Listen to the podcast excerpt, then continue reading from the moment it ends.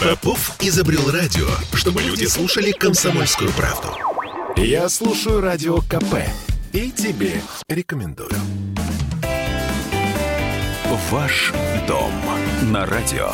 Комсомольская правда. Сегодня наша тема – социальная инфраструктура. Обязанность это или конкурентное преимущество застройщика – в студии радио «Комсомольская правда» Дмитрий Калинин, директор проекта «Северная долина» компании «Главстрой Санкт-Петербург». Дмитрий, здравствуйте. Добрый день. Ну, слушайте, давайте понимать. Вот сегодня Конечно же, компания не получит разрешение на строительство, если не предусмотрит в своих проектах объекты социальной инфраструктуры. Какими нормами регулируется количество садиков, школ в проекте? От чего оно зависит? Как это вообще происходит? Количество социальной инфраструктуры у нас жестко регламентировано, и оно привязано к количеству квадратных метров жилья и расчетному э, количеству жителей, которые предполагается, что будут в этом районе проживать. Но здесь, э, правильно сказать, не количество школ и садиков, а количество мест в них, потому что объекты могут быть разной наполненности. Бывают школы и на 500 мест, бывают и на полторы тысячи мест. Все зависит от э, конкретного проекта. Ну, то есть, условно говоря, там на два человека жителя одно садика место, ну, как-то так, да, примерно рассчитывается? Примерно так. Хорошо. На каком этапе э, строительства застройщики начинают, во-первых, это проектировать, а во-вторых, э, начинают это строить. Как это происходит технически? Э, проектирование социальных объектов начинается на самом раннем этапе. Пос... Буквально с самого начала. Э, буквально с самого начала, поскольку нужно выделить земельный участок и место для размещения этих объектов. А, То точно. есть это нужно предусматривать на самых ранних стадиях. Что касается непосредственно процесса строительства, здесь в разных случаях это происходит по-разному. Мне кажется, мы видим в некоторых районах дефицит социальных объектов, объектов. Я могу сказать, что есть некий оптимальный путь, когда э, социальный объект начинает строиться либо одновременно, либо немного позднее строительства жилья, таким образом, чтобы когда люди уже заселятся через какое-то время, полгода или год, э, в районе был уже готовый социальный объект. То есть, чтобы не происходило так, что первые жители в первую очередь заселились, но находятся в ожидании детских садов и школ, которые которые откроются там через год, через два.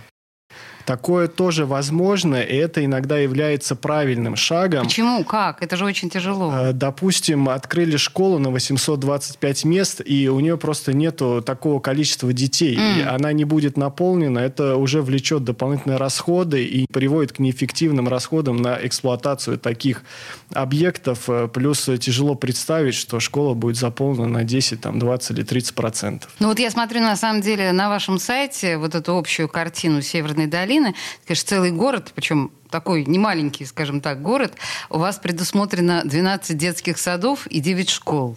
Да, это так. Это, это, это очень много. А сколько уже открыто? Открыто у нас 4 школы и 6 детских садов масса идти. Э, плюс ежегодно мы приступаем к строительству новых социальных объектов. В этом году мы открыли одну школу, э, приступили сейчас активно к строительству двух поликлиник, потому что объекты здравоохранения – это тоже социальные объекты. Строим детский садик. В планах до конца года начать строительство еще минимум одной школы. То есть темпы строительства социальных объектов у нас очень высокие. Друзья, гляньте на официальный сайт sevdol.ru. Вот там просто ну, достаточно подробные, там есть и э, э VR-туры, да, и, в принципе, можно посмотреть вот, вот на этот город, да, с высоты птичьего полета. Ну, в общем, впечатляет, достаточно красиво. Хорошо. А, Дмитрий, я понимаю, что построить можно быстро. А, и, ну вот, как складываются отношения в этом смысле с городскими властями? Ведь мы же понимаем, что садики и школы в конечном итоге это как бы собственность города. Ну, то есть вот объясните этот процесс технологически. Э, не могу согласиться, что все могут строить быстро. Это не так. А, ладно, хорошо. Э, мы это делать э, научились, и это делаем. Касаемо открытия социальных объектов, Здесь, конечно, важно, чтобы объект был не только построен, но он должен быть оснащен всем необходимым оборудованием. Э, в этом процессе не обходится без активного участия администрации района.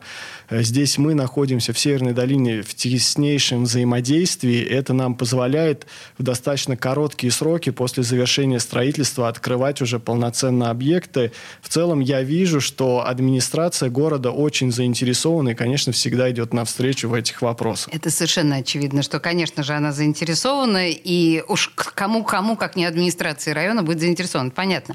Но э, чем конкретно город оказывает помощь застройщику, и в данном случае в Северной долине?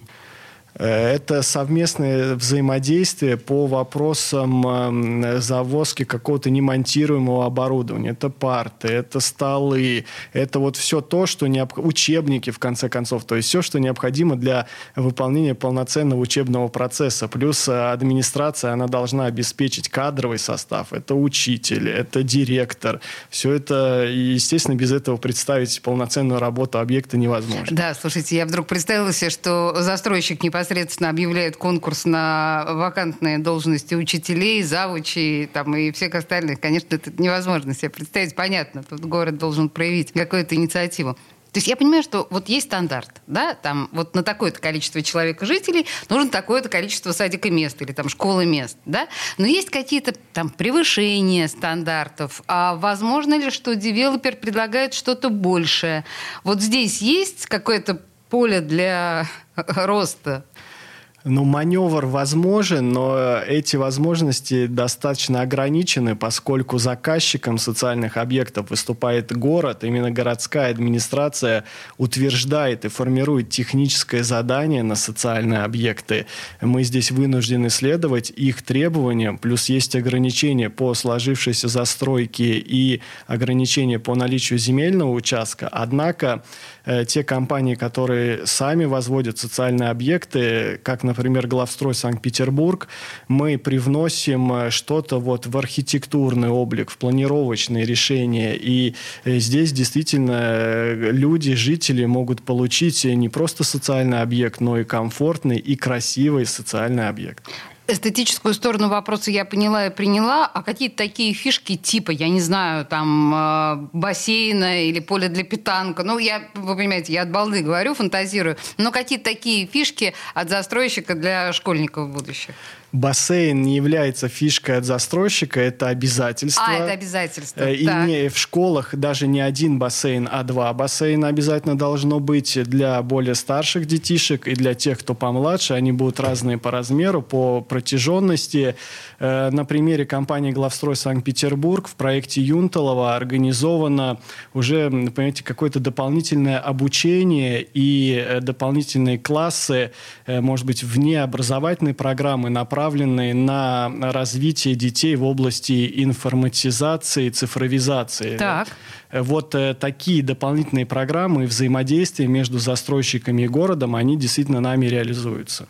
А есть еще какие-то примеры, ну вот каких-то дополнительных э, оснащений, и вообще кто за это отвечает?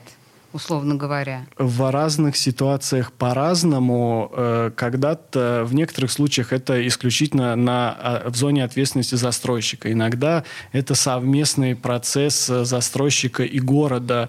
Э, и сейчас хочу сказать, что все те даже стандартные нормативные требования по оснащению школ, они действительно впечатляют. Если вы придете в новую школу, вы увидите интерактивные доски вместо старых архаичных меловых досок. И есть еще большое количество, но уже ставшего стандартным а, оборудования, которое мне в моем детстве было даже тяжело представить. Да, не приснилось бы. И здесь я вижу, что нормативные требования и те стандарты, которые город сам задает, они, в общем-то, идут абсолютно в ногу со временем, может быть, даже опережают частично. То есть все сейчас делается для того, чтобы обеспечить современный учебный процесс. Слушайте, мы с вами с самого начала этой программы говорили о том, что изначально социальная инфраструктура, она стала ну, такой обязаловкой да, для девелоперов.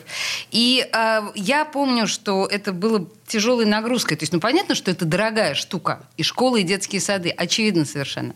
Но раз уж этого избежать невозможно, мне кажется, что девелоперы это превращают в некую некую свою тоже фишку. Может ли социальная инфраструктура стать ну, такой возможностью выделиться для застройщика?